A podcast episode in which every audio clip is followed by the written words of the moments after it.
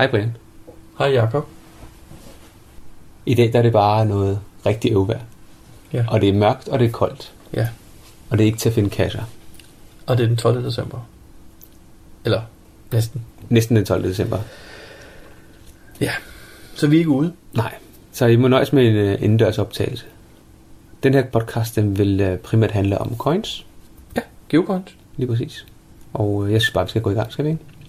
Hvad nummer er det, vi er i gang med? Det er nummer 29, Perfekt. og uh, jeg hedder Bigt. Og jeg hedder Elmenbæk. Velkommen til.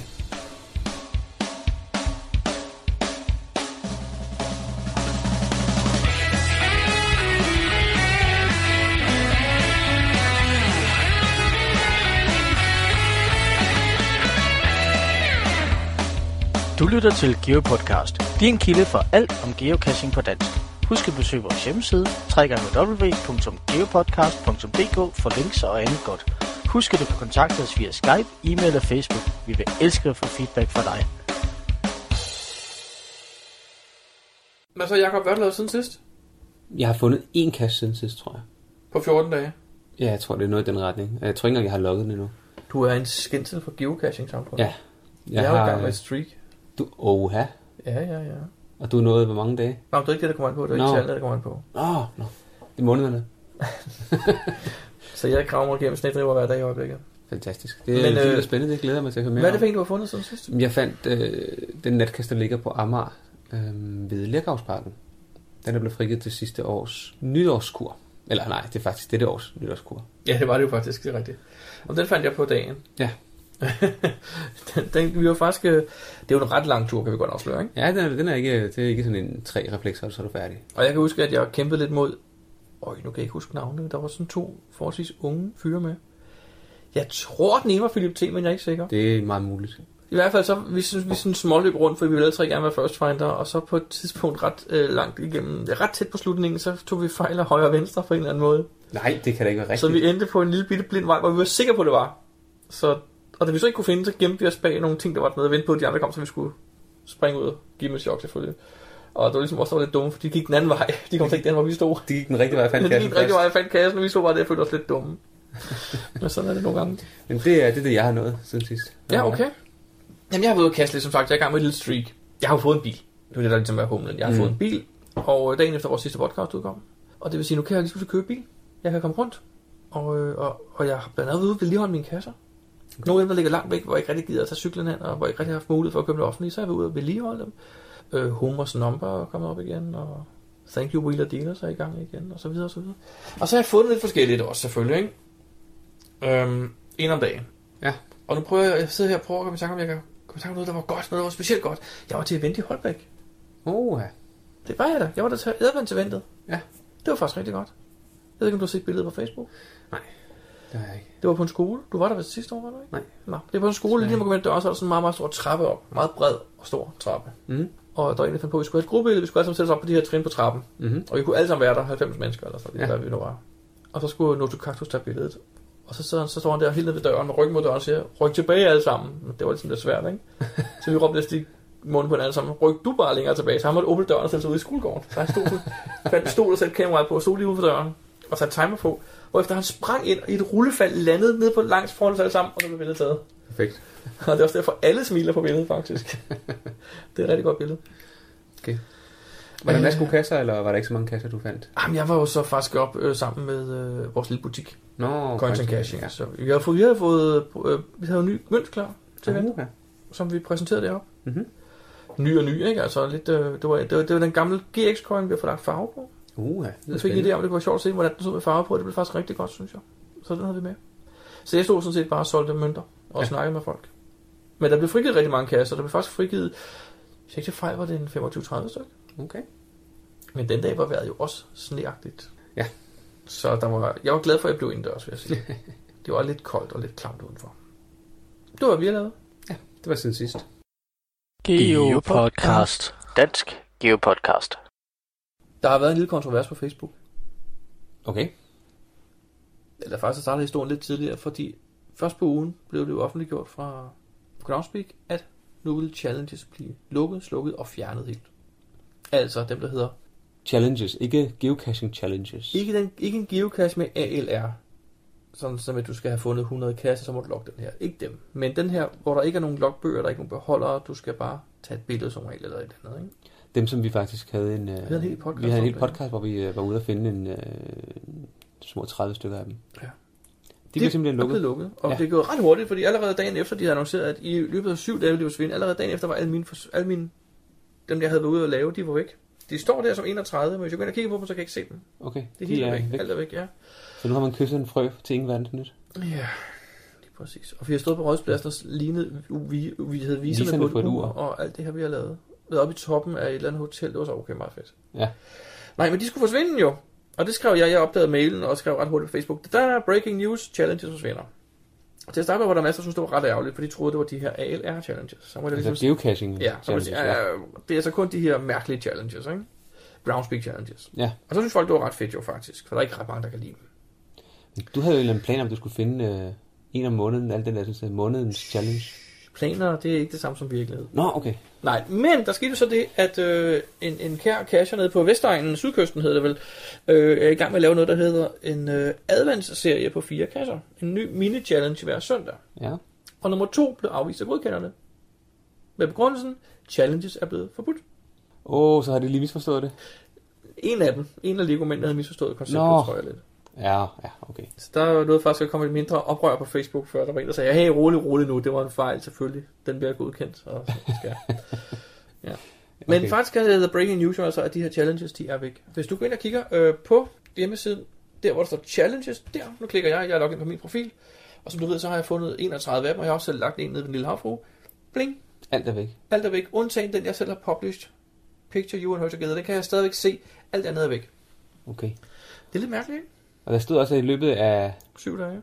Jamen, i løbet af et eller andet tid, så vil alle spor forsvinde. Alt sprog 100 forsvinder simpelthen, ja. Det Alt jeg- hjemmeside og den app, der findes, den er også øh, væk, og det ja, hele. Præcis. Så, men, og, men det er meget sjovt, for den mail, der kom fra Groundspeak, der stod jo, at på kontoret havde de et skilt, hvor der står, Let's make better mistakes tomorrow. Altså, at de hellere vil lave nogle bedre fejltagelser i morgen, end dem de gør i dag. Ja. Og det læser ligesom, at de faktisk der skriver, at de her challenges, det var en fejl. Jeg tror, de havde håbet på, at det ville blive bedre.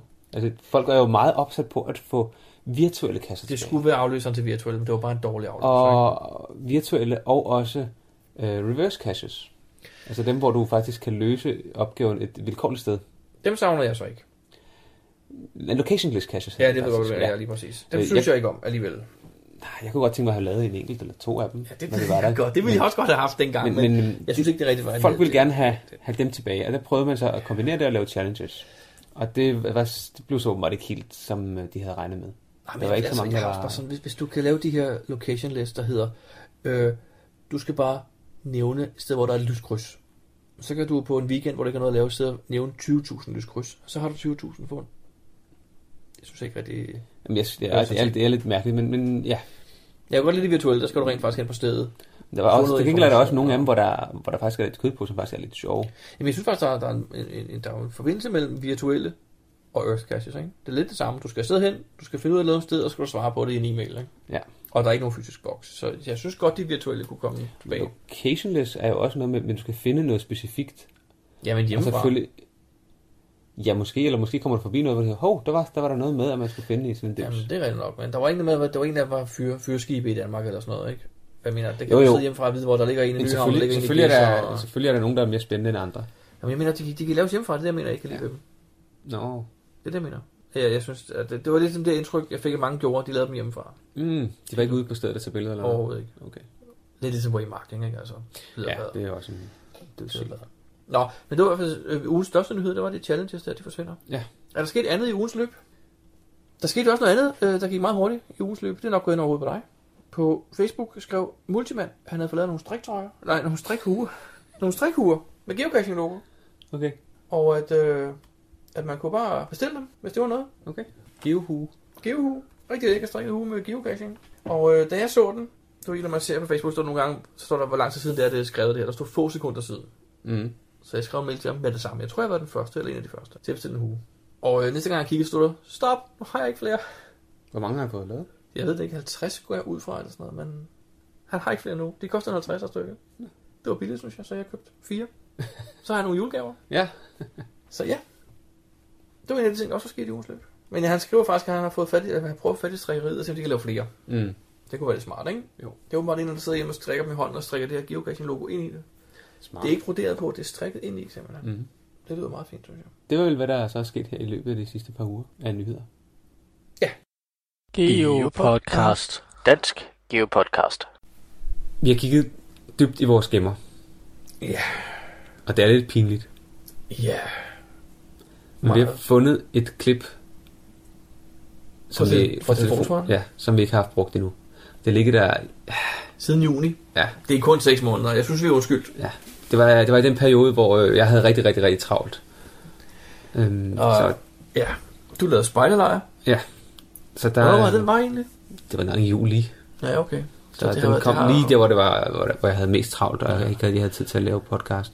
I hvert fald, så er det fra Jomsy. Og øh, jeg synes, vi skal høre det her.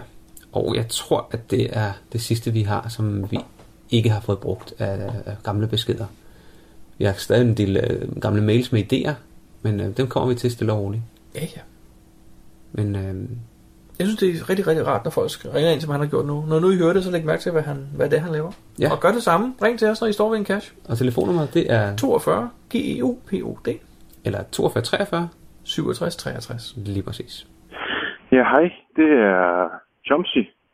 Jeg er lige ude på en øh, formiddagstur tæt på mig her. En lille serie på fem caches og en bonuscache, der hedder Lunddalen.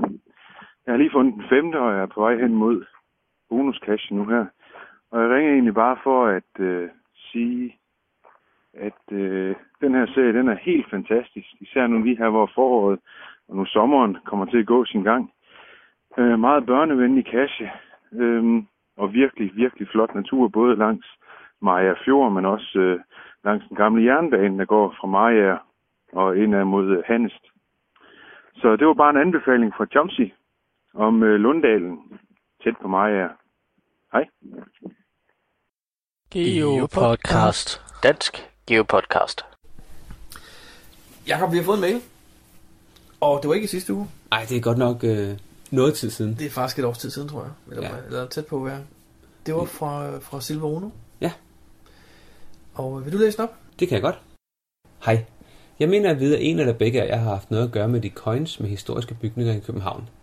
En idé vil måske være at lave en podcast om, hvordan man kommer fra idé til den færdige coin, samt hvilke overvejelser man skal gøre sig ved sådan et projekt, også med hensyn til økonomi, for det er jo ikke gratis at få lavet disse coins. Han har ret. Vi har begge to været med. Det er rigtigt. Vi er med til at... Faktisk var vi også med til at lave en 315 coin. Ja, det var, det var, det var vores første forsøg. Dem er også fint. Ja. Men det var dig, der fik idéen til Copenhagen Coins. Ja, jeg fik en, en mønt engang fra en gut i øh, Bremen.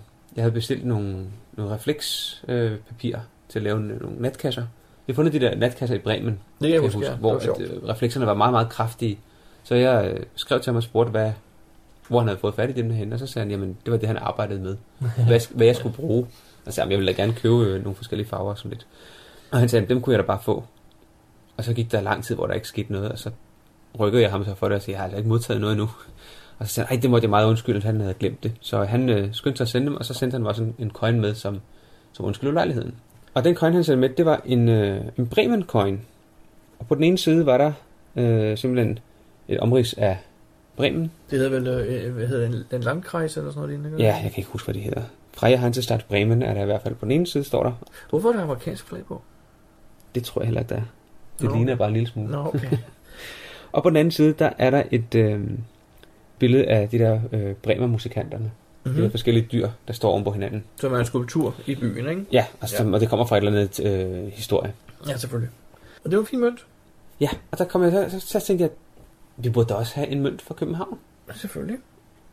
Men så, du gjorde det så ikke bare alene, jo. Nej, for jeg tænkte, det, øh, jeg er ikke så god til designs og sådan nogle ting, så jeg vil, øh, det ville også være sjovt at lave det sammen med nogle andre. Så jeg spurgte dig og øh, Tina og Alex Suleit, om I ville være med i sådan en, øh, coin.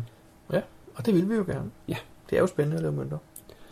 Og så gik vi simpelthen i gang. Det første, man skulle lade vi gjort, det var øh, få os nogle idéer til, hvad ville vi, Ja. hvad, hvad der skulle være på den mønt. Ja, og skulle det være mere end en, ikke? Fordi vi valgte jo faktisk fra start at lave det som en serie. Altså med, med et fast med, med en bagside, der kunne gå igen, og så nogle forskellige øh, motiver på forsiden. Ja, så tænkte vi, hvis det bliver en succes, hvis, den bliver, hvis det er noget, der sælger, så kan vi altid få lavet en ny med måske en ny forside og den samme bagside. Ja. Og vi skulle også finde et, et, et, et motiv jo. Ja, lige præcis. Og den første blev så rundetårn. Den var vi faktisk ret enige om, tror jeg, det skulle være rundetårn, for det var meget, det er meget typisk københavnsk. Ja, det er i hvert fald en meget, meget kendt bygning, ikke? bygning, og ja, lige præcis. Og øh, vi, vi, vi, øh, vi glemte faktisk at spørge dem, om det var okay. Ja. Vi gik ud fra, at det måtte man gerne. Det gjorde vi faktisk. Øh, vi fik taget et billede, som vi fik øh, behandlet af... Vi, og vi skal også lige sige, at vi fik jo Craig til at hjælpe os. Ja, fordi det er jo ikke nok bare, jo, man, man, man finder sig jo, øh, gør sig nogle tanker om, hvordan det skal se ud og så videre, men så skal man også have, øh, så have nogen, der har nogle kontakter til at få lavet de der coins. Og der havde vi jo brugt øh, en gut før til at lave vores 315, men, og han har også lavet nogle af de flotteste mønter, synes jeg i hvert fald. Øh, en, der hedder Craig. Ja, Craig han, han, han laver nogle rigtig, rigtig flotte ting. Han har også lavet den første Geocoin in Space, jo. Den, der var med ud at flyve på en af de her øh, Space Shuttles. Space Shuttles, det er præcis, hvad den Ja. ude at flyve på. Og der er så også et motiv af en affyring på mønten. Den er meget, meget flot, synes jeg. Men han laver nogle rigtig flotte ting, så vi spurgte, om han ville hjælpe os med at lave en Copenhagen Coin-serie. Lige præcis. Og vi var heldige, at han sagde ja. Og øh, så gik der ellers en, en lang dialog i gang med ham. Fordi øh, vi havde jo sådan en idé til, hvordan vi ville have vores coin skulle være. Altså øh, rundetårn på den ene side, og en øh, københavnsk skyline. Ja, en konstrueret måde. En konstrueret sige, ikke? skyline med, med nogle af de kendte bygninger på bagsiden. Hvor i blandt rundetårn er en af dem? Lige præcis. Og så tænkte vi, så kan det jo være, at man kan bruge nogle af de andre efterfølgende til nogle af de andre, hvis det var. Og øh, vi sendte nogle, nogle tegninger til ham. Jeg tror faktisk, det var håndtegninger og lidt, øh, lidt forskelligt. Og øh, så gik han i gang med at rentegne det. Og det tog noget tid. Ja, der, Der var, gik mange måneder, synes jeg der gik, nok. ja, der gik lang tid, fordi så, så var han lidt på ferie, og så var vi lidt på ferie, og vi skulle også lige mødes, når vi... Ja, det er nemmere at snakke om tingene, når man ligesom kan pege og tegne, i stedet for at man skal gøre det hele over telefonen eller Skype eller noget. Ja. Så, og undervejs så skal man så finde ud af størrelserne. Ja, for det har jo noget med prisen at gøre også jo. Ja. Det Ja. er jo så ligesom, der kom, vi ville godt have en mønt, der var lidt kraftig, det kunne vi godt lide. Ikke? Den må godt være lidt, lidt kraftig og have en lidt vægt. Ja. Og jeg, kunne, huske, jeg, jeg, jeg kan godt lide, at der ikke er for meget farve på den. Mm. Altså, at den ikke er farvelagt inde i midten, så det, de her det er jo så heller ikke. Det er jo rent metal. Ja. Det er jo et relief, der er lavet simpelthen. Det hedder det, der hedder øh, 3D. Er det lavet i. 3D-effekt, ja. Men vi blev lidt enige om alle tingene, hvordan det skulle se ud, og så, øh, så var det sådan set bare at komme i gang. Ja, der røg mange tegninger frem og tilbage. Øh, han kom med et udkast, og så rettede vi nogle små ting, han rettede tilbage, eller så sagde han, det, her, det kan ikke lade sig gøre. Og øh, vi skulle tage, som sagt, størrelse skulle vi finde ud af, hvor tyk skal den være, hvad for et metal skal den være, for det, man kan jo få lavet dem i rigtig mange forskellige metaller. Ja. Og øh, finish, som det hedder. Den her har det, der hedder et øh, antik finish, er det ikke det, det hedder? Jo, antik øh, kår, den du sidder med i hånden der. Ja. Ja. Vi har så også fået lavet den i noget antik sølv, Og antik guld. antik guld, ja. Og vi fandt så ud af, at... Nej, vi fik start- startede faktisk med at lave den i bronze, guld og sølv. Ja, Og det var jo en fejl, fandt vi ud af Det var faktisk lidt en øh, tanketorsk. Vi tænkte bare, at guld, sølv og bronze er jo tre kendte metaller. Ja, men guld og bronze ligner hinanden ufattelig meget. Ja, det er næsten umuligt at se forskel. Ja. Så vi valgte at sige, at vi laver den til guld, sølv og kover i stedet for. Nemlig. Det blev det næste sæt, det blev med kover. Ja. Og vi fik faktisk også lavet kover i, øh, i rundetårn, ja, det gjorde vi også, vi ikke lavede en telefon. for at vi havde det i de samme... Øh. Og det der sådan, øh, antik, det går lidt på, at, at det... At der, der ser så ud som om, det er sådan lidt gammelt, så der ligger sådan lidt... Et, øh, Det er sådan lidt, lidt beskidt det er lidt, det lidt beskidt, lidt, lidt så, et sort øh, oxideret. Ja, anløbet, ja. Måske, ja. Men øhm, ja, Alle de, alle de valg skal man jo så træffe undervejs. Og Hvordan alle gøre. tingene påvirker prisen. Lige præcis. så, jeg synes godt, vi kan snakke lidt om pris, fordi folk spørger altid, hvad koster det lave en mønt? Ikke? Hvad koster det? Og det har simpelthen, så, der er så mange ting, men det tager vi til sidst. Ja, lad os, øh, lad os snakke priser til sidst. Men vi valgte en størrelse, der hedder, er det 1, 1 3 kvart tomme, ikke? 1,75 tomme, mener jeg den er. Jo. Og en tykkelse, der vist nok hedder, Ja, vi er med 3 mm, tror jeg. og så var der noget med teksten, vi fik skrevet frem og tilbage en masse gange. Ja. Der var nogle små rettelser, og så fik vi lavet. Og vi valgte så også at have koordinatsættet på, jo, hvor bygningen står henne. Lige præcis. Det tog lang tid at få lavet det her. Det gjorde det så. Vi- var, også mange ting, vi skulle, vi skulle diskutere, om det skulle stå på dansk eller på engelsk. Eller på begge dele. Ja. Både dansk og engelsk. Og vi endte med faktisk at skrive både dansk og engelsk. Det meste af det. Ja. Undtagen lige, hvor der står øh, 1642 by Christian den 4. Christian den 4. Hvor vi så, hvad der siger, at vi skriver kun på engelsk. Det næste trin var jo så at få, få nogle tegninger fra fabrikken. som vi kunne godkende. Ja. Det, gør, det får man så som det næste. Når man ligesom har sagt, nu er tegningerne så gode, som de kan være, så får man nogen, man skal godkende, og så bliver der lavet et prøvetryk. Lige præcis. Og der er der skal penge på bordet der. Fordi der bliver simpelthen lavet det, der hedder en, en dice, mener jeg, det hedder. Eller en die, die eller dice. Som er den her præge ting. Man simpelthen de præger mønten med, ja. Den bliver ikke støbt, den bliver præget. Så det er simpelthen en rigtig 10, der er 20 kroner også, eller 10 kroner. Mm. Og når du har sagt ja til det og betalt for at lave den, så er der altså ikke nogen vej tilbage. Hvis du vil lave en ændring, så skal der laves en helt ny form til den også. Lige præcis. Og så Og koster det, koster. det, koster det alt sammen penge. Men når vi får lavet den her form, så koster det jo nogle penge. Ja. Og, øh, og det, det, alt efter om man har 2D eller 3D, og hvad man har valgt af størrelser, så, så kan det koste over 1000 kroner at få lavet den her form. Mm. Så man skal i hvert fald lige tænke sig rigtig godt over. Kigge meget godt på tegningerne. Ja, det med at finde en lille stavefejl eller et eller andet efterfølgende, det det, det er dyrt. Ja, eller bare opdage et af bogstaverne, der hopper lidt på linjen. Det har vi også været ude for jo. Ja. Øh, G'et, ikke der hvor står trackable, at geocaching.com. Mm. G'et hoppede lidt for meget på linjen. Ja. Der var vi nødt for lavet. Det fangede vi og fik lavet om lige inden den gik i produktion. præcis, ja. Så hvis man øh, har godkendt tegningen, og den ikke er som tegningen, får man lavet en ny form gratis selvfølgelig. Men hvis man har godkendt tegningen, og den er som tegningen, og man finder en fejl, så er det så bare ærgerligt. Så er det for egen regning at få lavet en ny. Ja.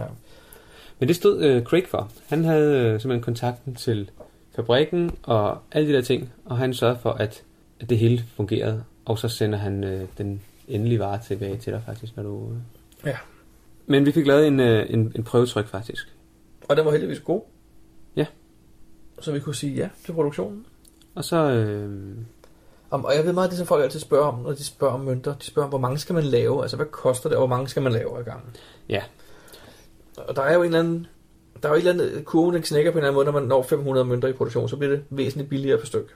Så derfor er rigtig mange oplæg altid i 500. Mm. Og- Ulempen ved 500, det er jo, at det er ret mange mønter at, at lægge ind med.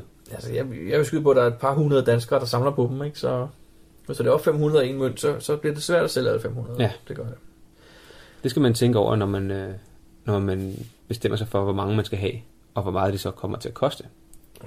Men heldigvis, så kan man jo lave forskellige efterbehandlinger. Altså den her finish på mønten. Så hvis man laver en produktion på 500, kan man godt have 200 i en metal, 200 i en anden metal, og så 100 i den tredje metal. Og på den måde har du 500 mønter, og har den gode økonomi, men har alligevel forskellige mønter, så folk måske køber alle tre. Mm, netop. Da vi så bestilte dem, så er der en ting mere, man skal huske.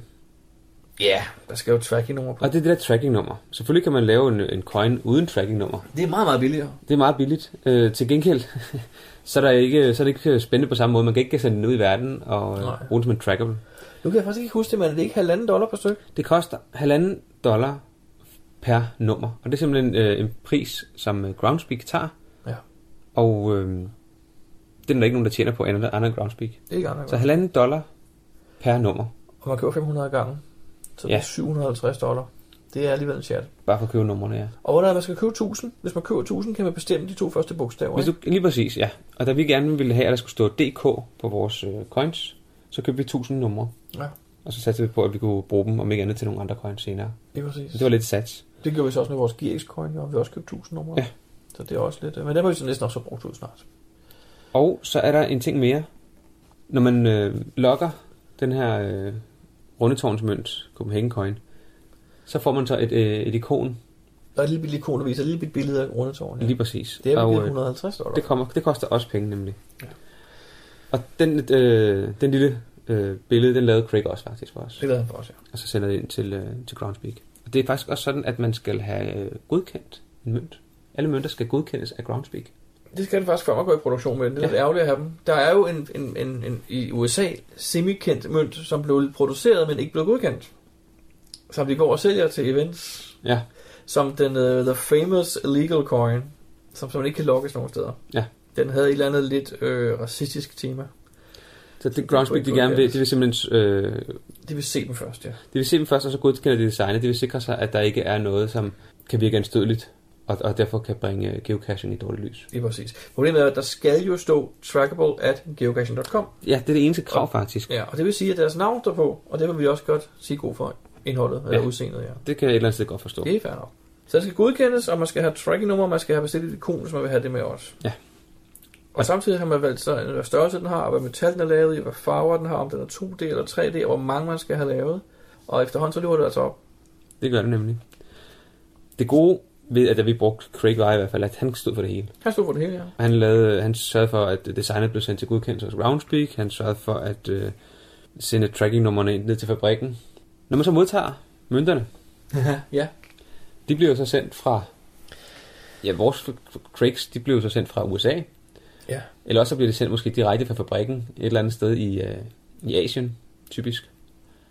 Så kommer der altså lige øh, moms og 12 oveni. Det gør det også, ja. Det skal man lige øh, huske at tage højde for. Man skal selvfølgelig være rigtig heldig, at den slipper igennem. Men sådan en stor pakke, der vejer rigtig, rigtig mange kilo. For det gør sådan 500 mønter. De vejer faktisk ret meget. Det vil sige, lad os bare sige, at det var omkring 50 gram stykke. Så er det altså 25 kilo. Ja, Jeg kan huske første gang, jeg fik sådan en kasse i hånden. Jeg blev lidt overrasket over vægten, fordi det er ikke fordi, den er vanvittigt stor. Men den er godt nok massiv og tung. ja. Så den slipper ikke igennem. Det er ikke, det er ikke en kuvert. Det er det ikke. Og så kommer man altså lige til at betale øh, 25 procent. 25% moms og nogle procenter i 12 også. Jeg tror, det jeg kan ikke huske tallet. Altså, mellem 3 og 8 procent i 12 kommer der oveni også. Så den bliver altså lige de der sådan, øh, ja, 25-30 procent dyrere Ja. end den pris, man har aftalt med, med Craig, eller hvad man har aftalt det med.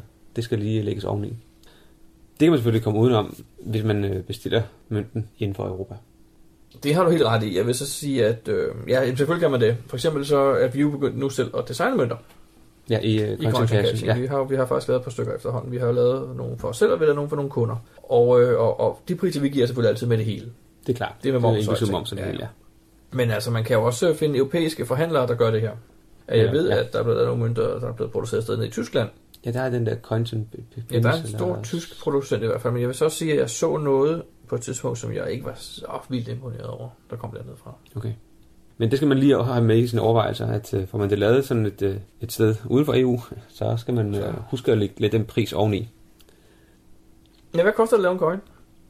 Som sagt, så er det jo øh, meget afhængigt af Ja, rigtig, rigtig, rigtig, rigtig mange ting. ja. Hvilket materiale det skal laves i, størrelsen ikke mindst, Tykkelsen. øh, tykkelsen, hvor mange farver skal der være, hvad skal efterbehandlingen være, Ja. og Skal så den være videre. poleret? Skal den være antik? Skal der være 3D-effekt, som vi har på vores? Skal der være 2D-effekter? Øh, Skal den komme i sådan en plastiklomme? Skal der være et indlæg i plastiklomme? Skal den ligge i en lille bitte af det her tynde folie, der er klipset rundt om os? Alting koster. Ja. Men altså, hvis man, hvis man skal lave 500 mønter, så kan man øh, nok regne med omkring, man skal, man skal nok reservere en små 20.000 på kontoen i hvert fald. ikke? Ja. Og så skal man overveje, at man er sikker på at få dem solgt alle sammen. Fordi hvis du får solgt øh, de 400 mønterne, så ligger du altså stadigvæk med 100 mønter, som Det har det. en eller anden værdi, som man så ligger inde med. Det er det. En kvikke lytter kan nok regne ud, at, at 20.000 kroner delt med 500 mønter, det er kun 40 kroner per mønt. Og så vil de tænke, okay, mange af dem bliver der solgt til 65. Hvor kan det nu være? Men det er simpelthen en indkalkuleret risiko, fordi du får ikke solgt alle 500. Det gør man som regel ikke. Ofte gør man ikke i hvert fald. Jeg ved, at herre fru Danmark fik lavet en på et tidspunkt, og de kæmpede meget med at komme med den. Ja. Og jeg ved da også, at der stadig er, for eksempel er der stadigvæk øh, solvognen på lager rundt omkring. Der er stadig 315 mønter på lager rundt omkring. Vi, Jamen, har, der- vi har Rundetårn, vi har Marmorkirken, som var vores anden øvrigt, jo. Dem er der stadig på lager af. De er på lager alle sammen, ja. De bliver ikke solgt alle 500. Så man skal ligesom indkalkulere med, at man regner måske med, for lavet 500, regner med at sælge 300 sådan inden for et års tid. Og det skal så være nok til at dække omkostningerne, ikke? Altså, Jo, for ellers så har man i hvert fald lagt... Øh, man skal i hvert fald så nok passe på, pengene i. men mindre man sig at Coins. sponsere lige frem, så skal man jo sørge for at få sine udgifter tjent hjem igen. Det er, øh, Det var en til en geocoin. det er vejen til en, øh, en geocoin, sådan i korte træk. Men som sagt, uh, coins and caching, vi uh, stiller gerne vores uh, ekspertise til rådighed. Ja, I har fået lavet nogle, øh, nogle ret fede coins, synes jeg. Vi har, da, ja, vi har som sagt lige lavet tre helt nye. Ja, det der GX. GX med farve ja, på. Jeg sidder lige og tænker, om vi skal udlåde tre af dem. Det synes jeg lyder som en god idé. Det tror jeg godt, jeg vil sige, det kan vi godt gøre. Så synes jeg, vi skal finde på en rigtig god konkurrence. Og øh, den kommer lidt senere i programmet. Ja, lad os gøre det. Geopodcast. Dansk Geopodcast. Jakob, hvis jeg siger geocoin, hvad tænker du så? Jeg tænker G. Jensen. Det gør jeg også lidt. Fordi Han, han interesserer sig vildt meget for det, I den grad. og han sælger mange. Ja. Og hvis man har været til et event, hvor han har været, så har man jo set, at han slæver rundt på et par hundrede kilo mønter, Ja, det er som han kufferter ud af. fyldt med coins, og de vejer et, ja, et ondt år. Der er rigtig, rigtig mange. Så vi har jo haft ham på besøg, Lige præcis. eller du har, hvor jeg så også er på besøg. Ja, Og øh, vi har snakket lidt med ham om geocoins og om en hel masse andre ting. så øh, lad os øh, høre første halvdel af, hvordan, øh, hvad G. Jensen har at sige om, øh, om coins. Hej Gert. Hej så. Velkommen til vores podcast. Nå så. Mm. Og vi har jo spurgt dig om at komme, fordi at du har været med i mange år for det første. Ja. Og så også fordi du er interesseret dig meget for geocoins, Ja. som vi jo også synes er lidt spændende. Ja. Øhm, hvordan startede du med geocaching? Det startede i øh, 2004, hvor at en kollega gjorde mig opmærksom på øh, en anden georelateret sport, øh, hvis navn jeg lige i øjeblikket har glemt, men som øh, drejer sig om der, hvor linjerne krydser hinanden. Altså, det er en øh, sport, som går ud på at besøge disse øh, krydsnings... Confluence. Confluence. Confluence.org, der har vi det. Okay. Confluence.org øh, går ud på, at øh, der hvor de hele gradtaller krydser, øh, krydser de andre hele gradtal, øh, der, vil man, øh, der kan man besøge de her sted og tage nogle billeder af det, og så logge sit besøg på den her Confluence.org side. Okay, sjovt. Ja, det var faktisk lidt interessant, fordi det viser sig jo, at øh, i Danmark er der 16 sådanne confluence-punkter. Øhm, og de er alle sammen blevet besøgt af tyskere til at starte med, og, og derefter først øh, af danskere. Sidst jeg kiggede på siden for et par år siden, der havde hver af disse punkter vel blevet besøgt en 6-7 gange eller sådan noget. Nej, hvor sjovt. Nå? Der ligger jo så også et på Bornholm, hvor vi jo har en meget bekendt øh, skæring, så vidt jeg husker, hedder den 15 grader øst som krydser... 55? Er det 55? Jeg ved det 54, faktisk ikke. 55 nord? Okay. Ja, Ja. jeg. Det er omkring. Øhm, og så læste jeg i beskrivelsen af den her conference øhm, beskrivelse, øh, den sidste mens jeg havde fundet, at så var der for øvrigt en geocache. Nå, tænkte jeg så, hvad er dog det for noget? Og så kørte det så også derfra, da jeg så fandt ud af, hvad en geocache var for noget. Og lige så jeg fundet ud af det, så skyndte jeg mig at kigge, hvor er den nærmeste. Det var en, der hed Going for Pizza and 7-Up, og den lå så med 150 meter fra min hoveddør. Og så klokken 9 om aftenen øh, gik jeg ud med min gamle bil-GPS og forsøgte at lokalisere den her Going for Pizza and 7-Up. Det tog ret lang tid, fordi jeg startede med det forkerte gade, og jeg fandt i det hele taget, det gik ud. Men det lykkedes så. Så jeg fandt den her lille beholder og gik hjem øh, og loggede meget omhyggeligt og tog billeder af det, jeg havde byttet og sådan noget, halløj, den her lille beholder der. Så det startede sådan set med det. Og så havde jeg jo altså den her, øhm, øh, ja først havde jeg jo slet ikke noget, men så havde jeg den her bil-GPS, det var sådan en stor klods af en Garmin, som øh, ikke engang havde indbygget batterier. Jeg kan godt huske, første gang jeg mødte dig, havde du faktisk batterierne siddende i bæltet. Ja, Med en ledning hen til GPS'en. Der var simpelthen den her billedning, som skulle gå ned i cigartænderen. Den gik ned i en hjemmebygget batteriboks, hvor der var et hundstik til sådan en Ja. ja. cigartænde ting der. Det kan jeg huske, for jeg mødte dig faktisk allerførste gang ude ved Damhursøen. Ja, På en First Finder jagt. På min første kasse, jeg havde lagt ud. ja, Den hed vist Svanernes Hjørne, det er vist rigtigt, og jeg tror endda også, jeg blev først. Eller også, det var i hvert fald tæt på. Det, Det var, det, var, en, det var. en spændende... øh, Det var en sjov dag pokker. Men den der, du nævnte, Going for Pizza and 7 Up, den har du genoplevet? Det har jeg jo, fordi øh, da jeg så havde fundet nogle tusind cash, og, og øh, selv synes, jeg skulle bidrage lidt til sporten der, øh, og den der egentlig var blevet arkiveret og død, så tænkte jeg, ah, det var da egentlig for galt. Den, den skal da, altså der er der et eller andet, den har en eller anden særlig betydning for mig, så den vil jeg genopleve. Så det lykkedes mig at få fat i ejeren, han hed Buddha, en øh, BUDA, en svensker, øh, og snakke med ham om, hvad han synes om det, og jamen, det kunne jeg godt, og så fik jeg så adopteret den, øh, og så genplaceret den. Så nu har jeg going for pizza and 7 up, men det er så ikke længere det nærmeste fra mit hjem. Nej, jeg har set, der er nogen, der har været søde at lægge noget lige uden for din opgang, hvis nok, ikke? Så øhm, havde vi jo så et event i 2009, det er julefrokost øh, event, hvor at Gade var så venlig at lægge en mystery, meget, meget svær og obskur mystery, lige for min gadesøn. Og det blev jeg meget, meget irriteret over af flere grunde. For det første, så måden han gjorde det på, det var, at han kom tre minutter før, at øh, folk blev sluppet løs, og vi havde delt koordinaterne ud og sagde, her er den her mystiske. Øhm, desuden havde han ikke lagt den ud over hovedet fysisk. Det, ville have, det skulle han først gøre efter. Og endelig havde han offentliggjort den en time tidligere, fordi jeg var helt sikker på, at ingen kunne løse den på mindre end en time. Øh, Og så manglede også en prop til den, den skulle jeg hen i den anden ende af huset og finde. Og da så alt det var i orden, øh, så irriterede det mig så også, at øh, øh, hvad hedder det, man ligger en, den her så sted, som er lidt specielt for mig, altså mit hjem, ikke? Der ligger der en fuldstændig obskur mystisk, som har overhovedet ikke noget med mig at gøre, øh, øh, eller, eller mit hjem, eller noget som helst. Øh, Og, og det synes jeg var lidt af en provokation, men, men jeg fandt den der, der senere, og den blev fundet en 30-40 gange, inden, inden den så opsider blev væk. Blev, blev den væk. Øh, Undskyld, jeg, det var ikke det, jeg mente. Jeg mente, inden den desværre blev væk. Det var ikke mig, der, der fik den til at blive væk, vil jeg så lige tilføje. Nå, okay. Men da så den var blevet væk, så havde jeg i mellemtiden fået en fantastisk idé til en cache, som kunne ligge på øh, cirka samme sted.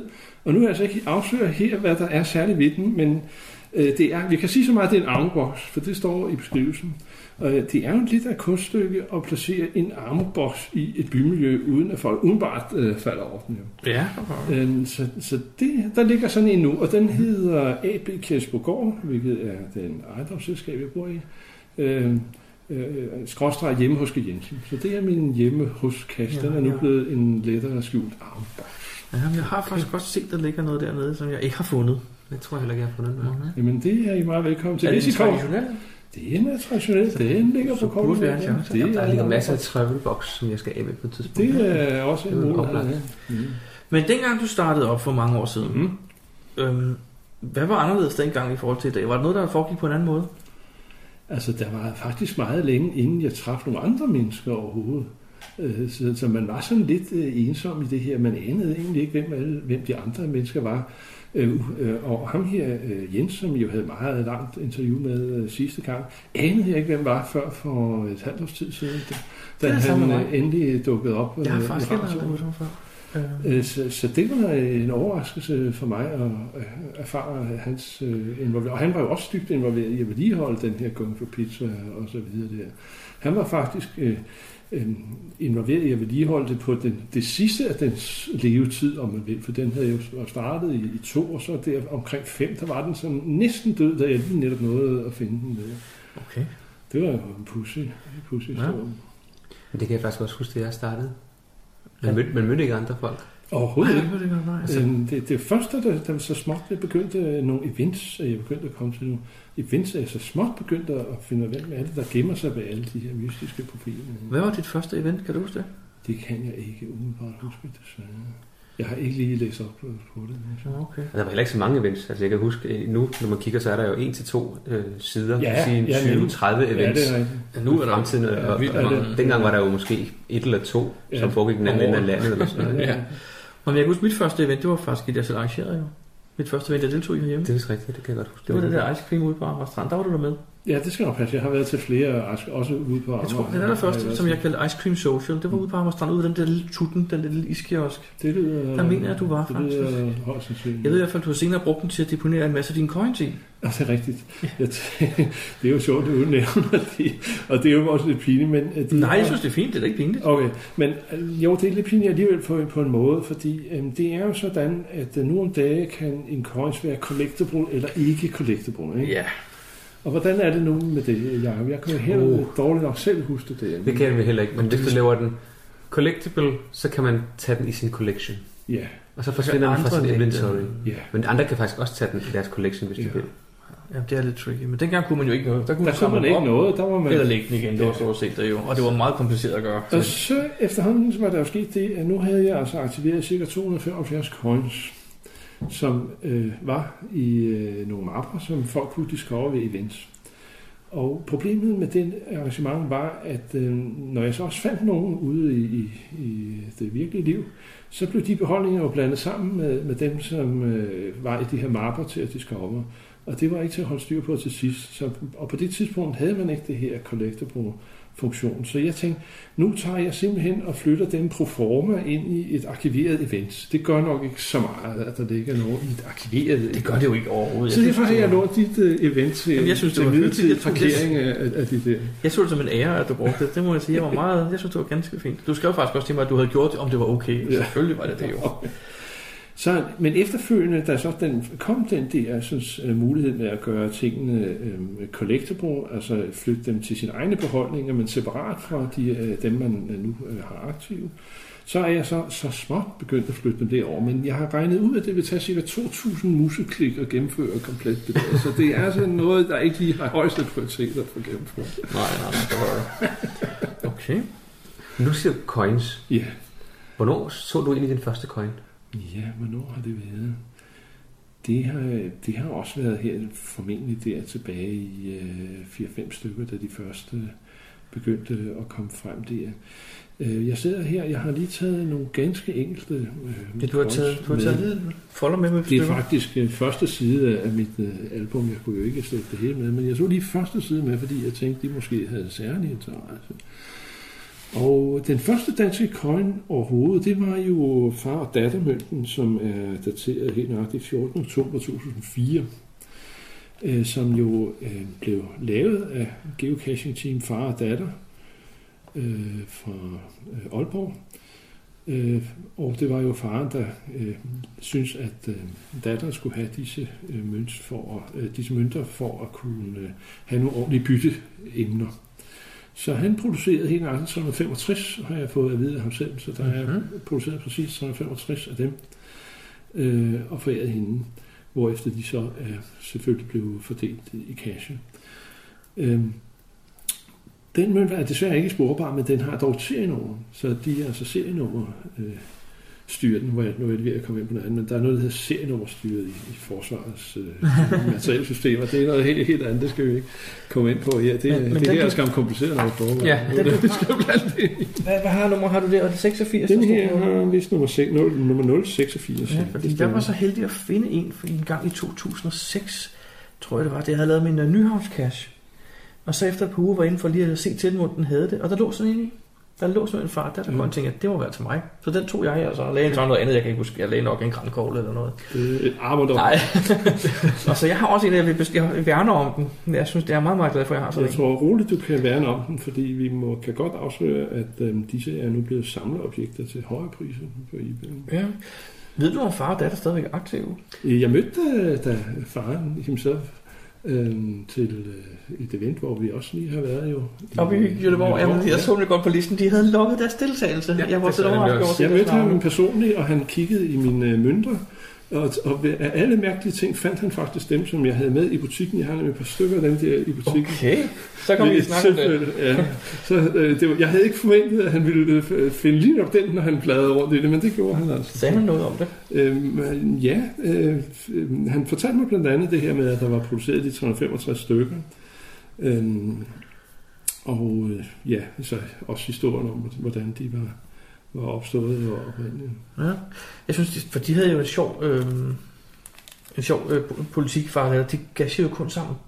Det gik jo Ja. aldrig ud hver Ja, for det sig. faktisk, kan. Det Så det er også derfor, at de Det ligesom var har drosset ned, fordi hun skulle vist på efterskole eller en eller anden uddannelse datteren, så pludselig kunne de ikke kaste så meget mere, ja. og så er de faktisk vist næsten helt ude af lejen, tror jeg. Mm. Mm-hmm. Bortset fra, at de har været i Göteborg til FAD. Men så de andre, du har fire mønter her, den her. Det var så den første.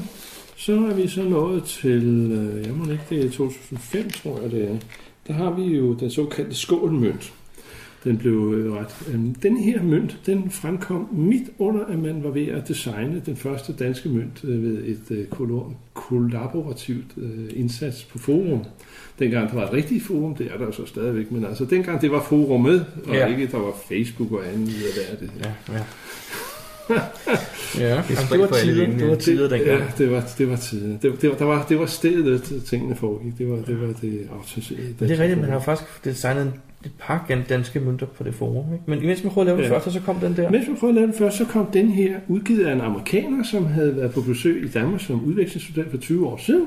Og han havde set efter, der var ikke nogen øh, geokost, der havde noget med Danmark at gøre, så sådan en laver jeg det. Det er jeg jo selvfølgelig dybt kvalificeret til.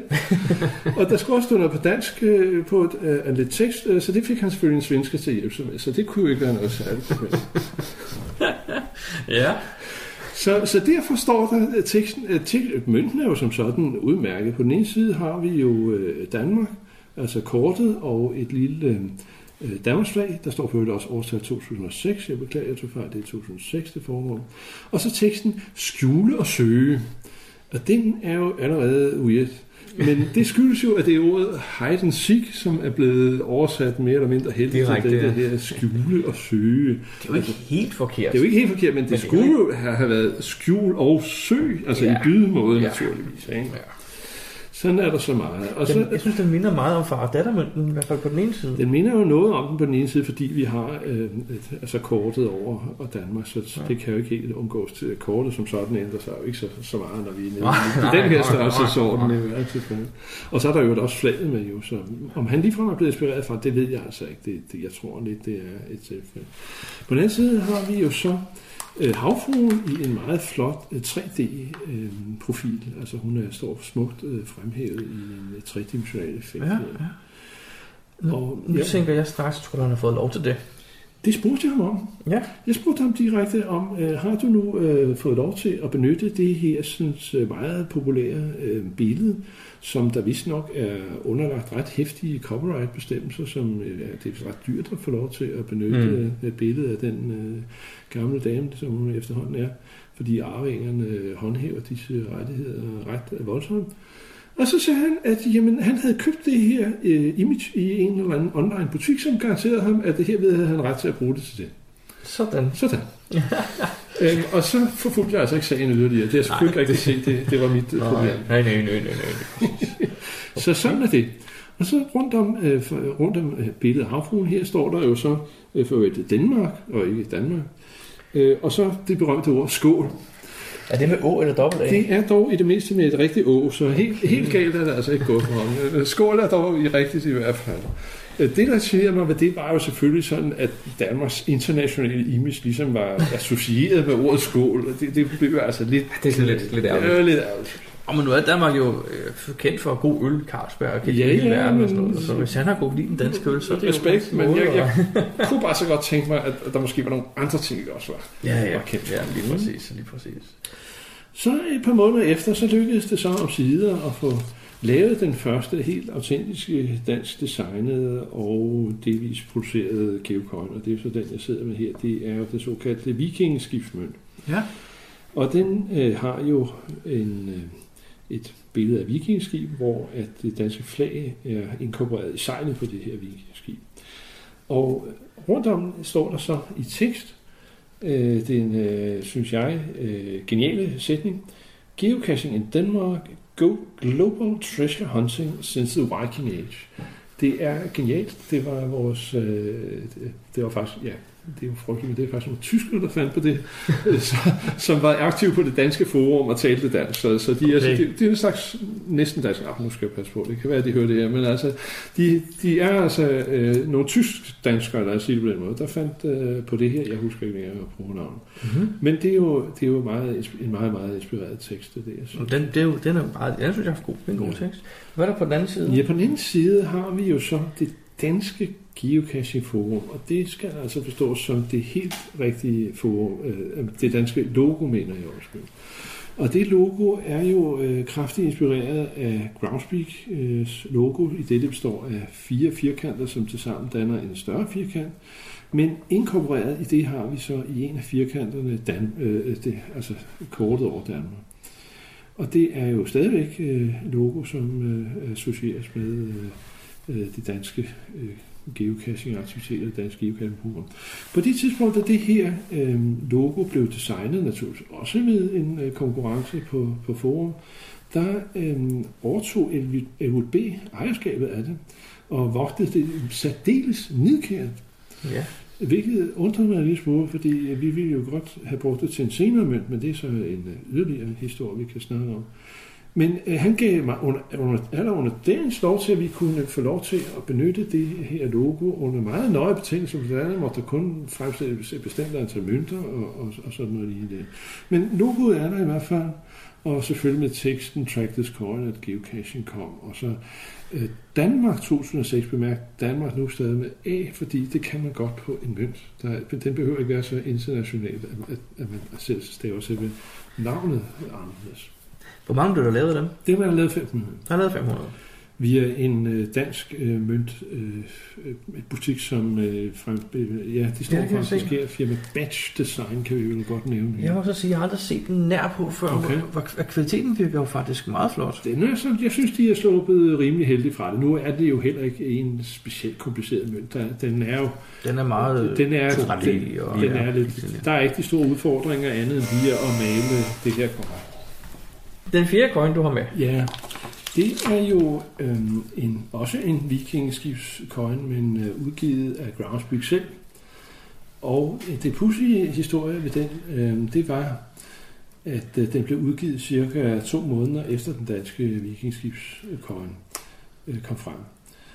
Og der er jo en kraftig forbindelse mellem motiverne på de coins her i det øh, den her Groundspeak coin også forestiller vikingeskib, som også har Danbrogsøjne. Ja. Og det er jo pludselig tilfælde, at det sker to måneder efter, at vi har, har udgivet en coin, der kan det. Uden at de øvrigt havde kontaktet os. Vi blev en lille bitte smule mobset over det faktisk. Men det er jo sådan set, det var sådan set ingen grund til, fordi de har jo løst opgaven i virkeligheden, når man ser reelt på det, øh, meget mere inspireret og, og i virkeligheden bedre, end vi gjorde, fordi det er jo en shaped coin, altså hele mønten har form som det objekt, den forestiller i det her tilfælde et vikingskib, Ja. hvor vi jo har øh, maskottens øh, signal, øh, er han ikke en frø, jo, signal Jo. the frog, ja, øh, som er iført kappe og vikingsvær, som står forrest i skibet og løfter sit svær, mens han drager afsted, medbringende sine sitoposer og armebokse bagerst i, skibet her. Det er jo vældig, vældig. Det er faktisk rigtig godt lavet. Og så er der jo faktisk en... en Og så når man vender den om, så sker der jo ting og sager, fordi så bliver motivet pludselig forvandlet til en vikingehjelm med horn. det gør det nemlig. Ja, det Og det synes jeg er rigtig godt lavet. Det er meget morsomt. Og så står der også noget med meget små bogstaver. Der står Signal the Frog Denmark World Geocaching Series 1. Og øh, så og datoen Danmark i 2006 fra den 1. oktober til den 31. oktober. Det var altså en serie, en måned, altså hver måned kom der en ny mønt, hvor Signal the Frog besøgte en eller andet land eller region. Hvor længe fortsætter den serie? Ja, hvor længe fortsætter den? Jeg tror, man ikke der findes en 20-30 stykker. Der? Okay, så, men Okay. der, der kommer i hvert fald nogle stykker. Men er der står et? Var, var, var Danmark den første så, eller hvad? Siden der står serie 1? Øh, det kan jeg ikke lige øh, erindre, det, det, det ved jeg faktisk. ikke. Jeg har set det på gangen, det der, der er faktisk en del af dem i omløb, nemlig. Jeg, Jeg importerer jo selv nogle af dem i min lille geschæft til geocoin.dk øh, og solgte pænt af dem. Jeg ville ønske, at jeg havde købt et endnu større lager af dem, fordi der var der pænt efterspørgsel. De er udsolgt. Ja, ja, det er det. De af produktion efter cirka et par år. Eller sådan. Nu siger du selv, at du har en, øh, en lille geschæft, en lille coinbutik. Ja, ja. Hvornår startede din interesse for de der coins? Jeg tror, vi er nødt til at slutte her. Ja. Spændende lang snak. Ja, og resten af den snak, vi havde med Ikke Jensen om coins, den øh, kommer til øh, på næste podcast. Fordi vi er jo ikke, vi er jo ikke færdige jo. Nej. Han kan snakke om coins hele dagen, tror jeg. Det tror jeg også. Det er ret spændende. Geopodcast. Dansk Geopodcast. Du nævnte jo før, at I ville donere tre coins. Jamen, jeg fik jo lige en, en, en, en lys idé, synes jeg. Ja, og nu er jeg hængt op på den. Au, det må jeg tage i min egen lomme. Det er okay. Tre vi, coins. Vi vil gerne donere tre GX-coins i de fine nye farver. En rød, en grøn og en blå. Og vi lægger lige et billede op, så man kan se, hvad der man, man kan få. Yes. Og vi skal have en konkurrence. Ja, en slags konkurrence. Ja, det bliver, det bliver simpelt. Alle kan være med. Der er ikke nogen særlige krav. Alle, der ejer en telefon, kan være med. Eller Skype. Eller Skype, det vil sige, at man skal have en computer. Og det har man, hvis man hører vores podcast. Ja. Det er jeg næsten sikker på. Det nemmeste, det er simpelthen bare at ringe ind til os. Ja, ring til vores telefonsvar på 42 Geopod eller 42 43 67 63. Hvad skal Og- man så gøre? Ja, man skal sige en sætning, jo. Man skal sige, hvis det var mig, der ringede ind, ville jeg sige, hej, jeg hedder Elmenbæk, og jeg lytter til Dansk Geopodcast. Hvad vil du sige, jeg kan forstå dig? Jeg vil nok sige, øh, hej, jeg hedder Pigt, og jeg lytter til Dansk Geopodcast. Nemlig. Alle, der gør det, er med i lodtrækningen. Det er nemt. Det kan alle finde ud af. Det vil jeg mene, ikke? Og, og nu ved jeg ikke, hvor, altså, hvor interessant det er at vinde sådan nogle mønter, men jeg håber, at der er nogen, der gider at ringe ind og, og lige være med. Ja, det tror jeg nok. Vi lader den lige køre hen over julen, ikke? Jo. Vi trækker en gang lige 1. januar måned, så vi ikke gør det. Jeg vil lade den køre mere end 14 dage. Folk skal lige have en chance, Ja, ikke? nu, nu er der jul, og folk har ikke tid, og der er stress alle steder og sådan noget. Men det kan være måske mellem jul og nytår, folk lige har tid til at sidde ned og slappe af og høre en podcast. Så hører de den her konkurrence, så deltager de, og så trækker vi en vinder den 6. januar. Søndag den 6. januar. Og vi offentliggør vinderen den 9. januar i vores podcast. Jeps. Så sidste chance for at være med, det er, skal man ringe søndag inden kl. 12. Søndag inden kl. 12. Søndag 6. januar. Og så kan det jo være, at vi, kunne, øh, at vi ringer til nogle af dem, der har vundet. Det kan vi godt prøve at gøre, ja. Men så skal det også sige deres telefonnummer. Når du ringer og siger, hvad du hedder, og du lytter til vores podcast, så må du også godt sige dit telefonnummer, hvis vi gerne må ringe til dig. Lige præcis. Geopodcast. Dansk Geopodcast. Vi har fået en mail. Fra Lilla 22, er det den, du tænker på? Ja, for, og hun, hun, og hun har skrevet, Lilla 22, hun har skrevet, at, øhm, at øh, hun har lavet en cache. Okay, det lyder spændende. Det er en mystery, Mhm. og så har hun sendt en lydfil. Okay. Og, øh, og, jeg, og jeg har faktisk set, og nu ved jeg ikke, om det er forkert, det jeg gjort, men jeg har set, den er blevet frigivet i kassen. Mm-hmm. Hvor der står, at man skal lytte til den her podcast. Så det er simpelthen noget, man skal bruge til at, øh, til Jeg at løse har kassen. løst den, Du har løst den? og været udskrive som first finder, så vil jeg bare høre, hvad du synes, er det forkert? Nej. Ja, Alle, alle knep gælder, er det ikke sådan der i First Finder? Så må jeg så også købe det kort og sige, at jeg kan ikke løse den. Jeg kan Nej. simpelthen ikke finde Jeg har, jeg har lyttet til den der øh, en gang nu, og jeg synes godt nok, det er, det er noget mærkeligt noget. Men skal vi ikke lige øh, høre lyden en gang? Lydfilen, og så kan Lad vi... os, øh, lad os prøve at lytte til den her. Og vi skal måske lige huske at sige, at kassen hedder Lyde fra flyvestation Værløse.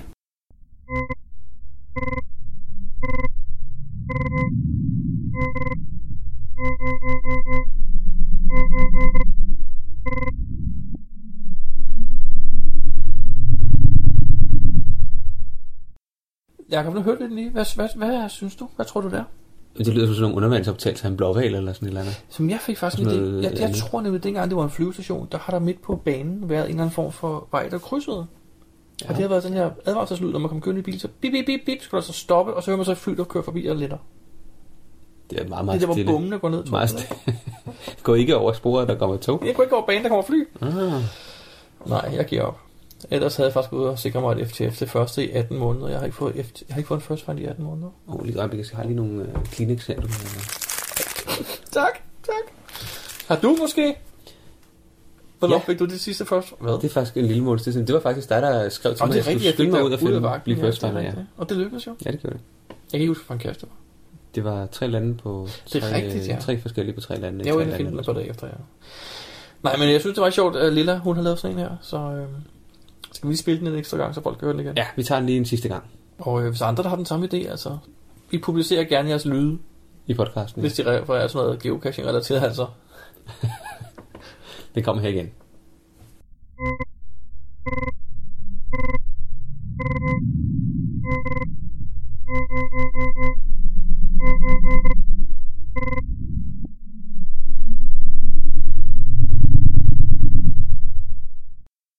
Geopodcast. Dansk Geopodcast. I dag der er det jo den øh, 12. i 12. 2012. Ja. En lidt speciel dato. Ja, og vi skal til event kl. 12.12. Lige præcis. Skal du også? Det satte jeg meget stærkt på, ja. Ja. Og øh, så vidt vi kan se, så er der faktisk øh, i dag, vi også slår en øh, Danmarks rekord. Ja. I flest afholdte events på en dag. Det er lidt vildt. Jeg tror, der er nogen, der deltager i alle sammen. Det tror jeg ikke. Nå. Fordi man har ikke særlig lang tid til at komme rundt. Nej. Det var noget andet, end det, hvor man havde en hel dag, så kunne man, kunne man Ja. nå forbi fem events. Men der er simpelthen 9 12-12-12 events publiceret i Danmark. Ja. Øhm, ja, ja, det synes jeg godt nok er vildt mange. Mange af dem er jo 12 minutter også, ikke? De er ret, ret korte. Ja, Det er nærmest som en, øh, en flashmob. Lige præcis. Øh, og det synes jeg er vildt. Det synes jeg. Tror du, vi har forstået den nogensinde? Godt spørgsmål. Den- og der kan sagtens være, der kommer en eller anden sjov ting, som folk vil. Altså flashmobs plejer der også at være nogle, nogle, nogle forskellige Ja, der, spil. jeg plejer altså tre stykker også, Ja. ikke? Men ja, ni er rekorden, det er jeg ret sikker på. Ja, ja. Vi, har ikke, vi, har, vi har søgt, men vi ikke kunne finde nogen dato, hvor der var øh, flere events end ni. Og øh, jeg synes, vi kan hoppe direkte over i eventkalenderen, nu vi er her. Ja, lad os gøre det. Øh, jeg tænker, at vi kunne lave den på en ny måde den her gang. Hvis jeg spørger dig, er der flere events, og så siger du det næste. Og så spørger jeg dig, er der flere events, og så siger du bare det næste. Så skal jeg så spørge dig en gang imellem, ikke? Nej, nej, så kører, så kører vi sådan en pong, hvor jeg bare spørger dig, Mm. om der er noget. Er der noget? Nej, men øh, du kan jo starte opfra. Ja, vi tager øh, Midtjylland først. Det første event i Midtjylland, det er Lille Juleaftensdag, den 23. 12. Det er et øh, event, der hedder Oklofobi, angsten for store forsamlinger. Jeg tror faktisk, det betyder noget andet. Jeg tror, det betyder angsten for snevejr. Ja, Fordi, fordi aflyste det. Den, den- 9. Dece- øh, 9. december havde var det det rigtige event, Oklofobi der. Og ja. Det blev aflyst, fordi det var for meget sne eller sådan noget. Lige præcis. Ja. Altså, det var, om det var også i Jylland, ikke? Og de har jo altså, de har haft 3 meter høj sne, og så er det ikke til at finde kasser eller sådan noget. Jeg ved det ikke. jeg forstår bare ikke, jeg forstår ikke, de aflyser helt ærligt, fordi har de ikke så mange traktorer derovre? Kunne de ikke bare... Jeg tror, man skal passe på med at, øh, med at svine de der jyder for meget til. Nej, nej, nej, nej jeg sviner dem ikke til. Hvis nu siger, at de alle sammen har anhænger på deres biler, det er heller ikke at svine dem til med. Det er Nej, bare en nej. observation, jeg har Mm. gjort. nej, det er rigtigt. Der er oklofobi den 23. december. Jeg synes, det er en speciel dato at vælge til det. Men øh, Men okay, hvis de er bange for store samlinger, så kommer der vel fem mennesker, og så er det jo perfekt. det er jo rigtigt. Jeg tror nok, der var plads til 20 i den oprindelige. Okay. Så det er ikke, fordi det bliver et stort arrangement, det gør det ikke. Jeg har ikke læst øh, nærmere ind på det, men det, det er Det foregår jo noget vist for Grenå, så derfor så er det ikke lige et, øh, et sted, hvor jeg lige regner med at komme forbi. Det kunne være sjovt, hvis man lavede et mega event i Danmark nogensinde, og så kaldte det oklofobi, ikke? ja. Men hvad har vi ellers? Så er der øh, det andet event i Randers, det er øh, nytårsaften event. Okay. Det er selvfølgelig den 31. 12. Mhm. Det foregår i Randers. Og dagen efter, så er der et event ved øh, Mellerup, tæt ved Randers, som hedder Dellebrænder Event 2012. Og jeg kunne forestille mig, det er noget med, at man skal ud og, øh, og røre sig og få brændt alt det nytårsaftensmad og julemad af, som man har taget på ja. Sidste uges tid. Ja. Det var så alle de tre der, det var så altså i Midtjylland. Så er der en sidste en i Nordjylland, ikke? Jo, så er der et i Nordjylland. Det er den 20. i 12. Det hedder 2012 Event Hadsund, og foregår så nok i Hadsund. Mm. Nå, på den måde 2012, 2012. Ah, hvor smart. Ja, lige præcis. Ja, ja, ja. 2012, 2012. Så har vi en masse events i, øh, på Sjælland, hedder det. Syv styk. Og hvad er det første, Brian? Jamen, det, det, åh, det kender jeg godt lidt. Det ligger lidt uden for Ishøj. Åh, oh, det er den der julefrokost, som Det er du laver, den, vi laver jo. ah, Ja, ja, det er rigtigt. Vi er oppe på, at der er 90 tilmeldte nu. 90 tilmeldte. Jeg tror nok sidste gang, så er vi et meget højere tal, men der er så nogen, der er meldt fra. Nogle er blevet syge, og nogle har brækket benene, jeg ved ikke, hvad det er for. Okay. Nogle har bare ikke vil betale. Jeg tror, det bliver super hyggeligt. Det tror jeg også. Men faktisk er der et event mere den samme dag. Ja. Gade har jo oprettet et event inden for Frederiksberg, Et Ice Social. nemlig. Øhm, og ja, ja, det har han. Men øh, Det er så i løbet af eftermiddagen eller sådan noget. ja, det må vi gå ud fra, fordi ja, det, det er det. Hvor han så inviterer til, at man går ud og spiser sammen bagefter. Åh, oh, Så vi får to aftensmads-event den dag. jamen, det er jo fint. ja. Det bliver fantastisk. Men så er der jo så lige et par dage efter, den 18. december, et lidt mærkeligt event, jeg ikke helt forstår. Det hedder Jesper Virums 1000 dage event. Ja, Men jeg så her i løbet af ugen, der er gået, at han lige har rundet 1000.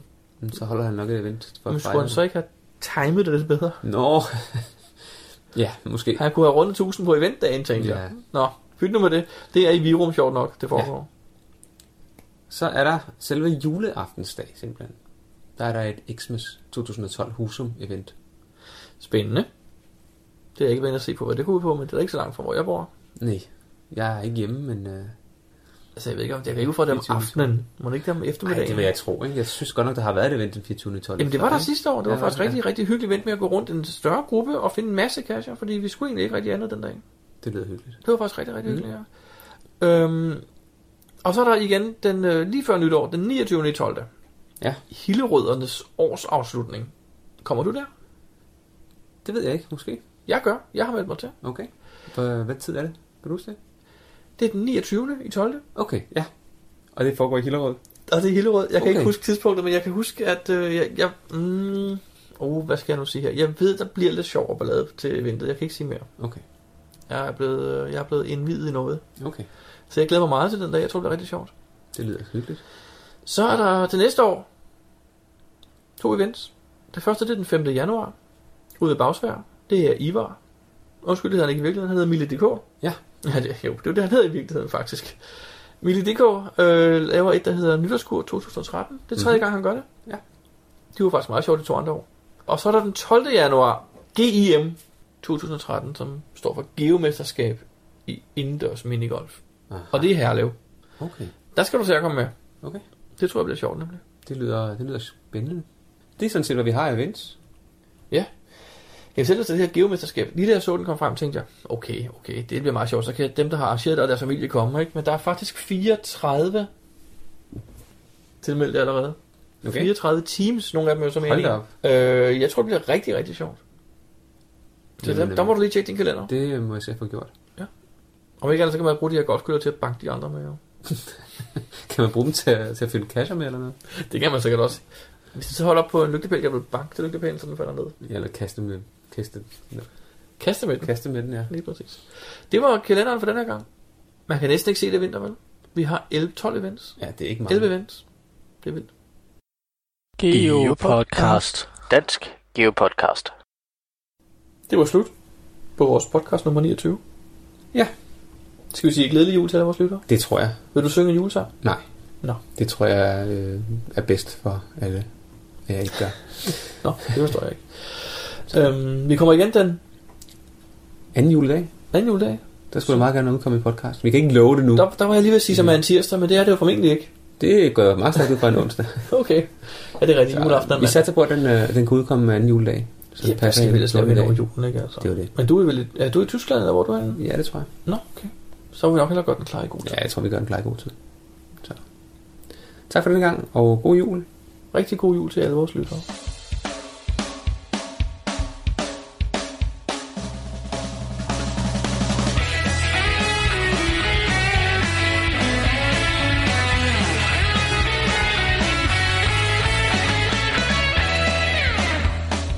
Du lytter til GeoPodcast, din kilde for alt om geocaching på dansk.